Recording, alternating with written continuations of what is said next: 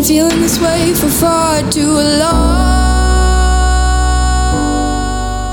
Buongiorno, oggi è giovedì 23 giugno 2021, io sono Roberto e questo è Indizi di Futuro, il podcast che indaga il presente per immaginare come sarà il domani.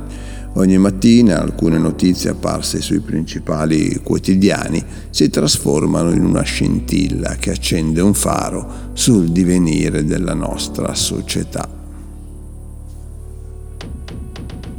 Oggi Mediaset ha annunciato che trasferirà la propria sede legale in Olanda ha rassicurato naturalmente sul fatto che la sede fiscale rimarrà invece in Italia, così come la sede amministrativa. Bene, probabilmente il trasferimento che ha messo d'accordo tutti, persino i signori di Vivendi con i quali hanno litigato per qualsiasi altra cosa, presenta dei vantaggi straordinari, altrimenti sarebbe stata bagarre, altrimenti l'operazione non si sarebbe fatta. Vedremo quali saranno questi vantaggi nel prossimo futuro. D'altro canto in Europa esiste il pieno diritto di poter compiere tale atto. La circolazione delle merci e dei capitali è garantita. Quindi un'azienda può decidere di spostare la propria sede dove più gli aggrada. Molte sono le società italiane, ad esempio Eni, Enel, Exor, Luxottica, Ferrero, Illi, Campari e chissà quante altre, che hanno lecitamente fatto questa scelta. Ma perché un'azienda che nasce in Italia, produce in Italia, magari anche buona parte del suo fatturato, sente questa necessità? Beh, naturalmente ogni azienda ha le sue proprie valide ragioni, diverse da quelle delle altre aziende. Tutte, invece, sicuramente hanno una convenienza, altrimenti perché mai lo farebbero? La mia domanda comunque non verte tanto su quello che hanno fatto le aziende, ma su quello che non ha fatto il governo.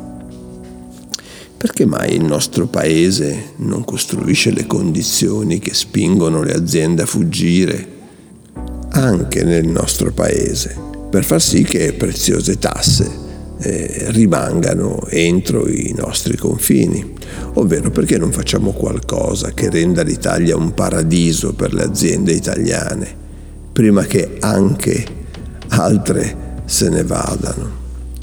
Le motivazioni che spingono le aziende a compiere il passo sono, oltre alle agevolazioni fiscali, anche di carattere burocratico e di diritto societario, ma sono ben note, quindi replicabili.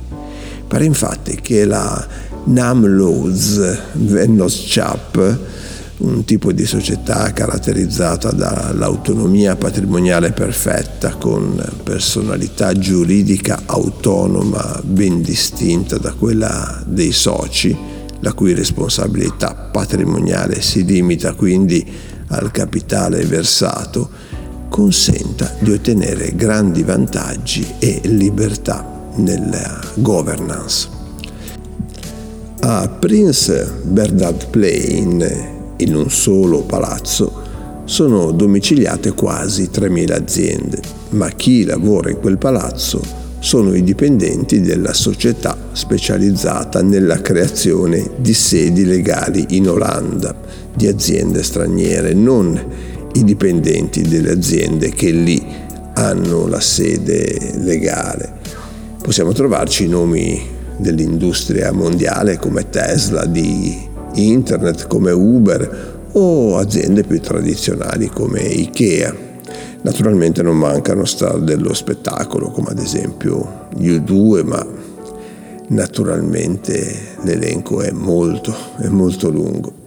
Vorrei ricordare che l'Olanda è il primo paese in Europa per l'efficienza della sua burocrazia e che il diritto societario del luogo consente di poter controllare una società con un particolare meccanismo con quote di capitali inferiori a quanto richiesto in altri paesi.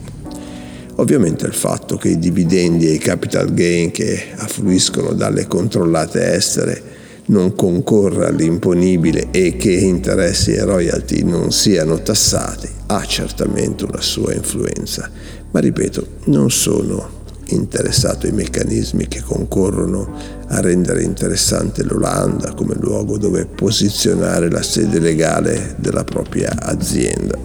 Bravissimi loro a riuscire ad attrarre oramai da decenni aziende internazionali sul loro territorio.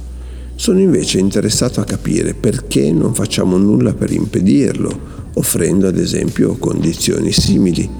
Forse è meglio guadagnare un po' meno piuttosto che nulla. Bene, anche oggi qualche indizio sul futuro lo abbiamo trovato. A domani.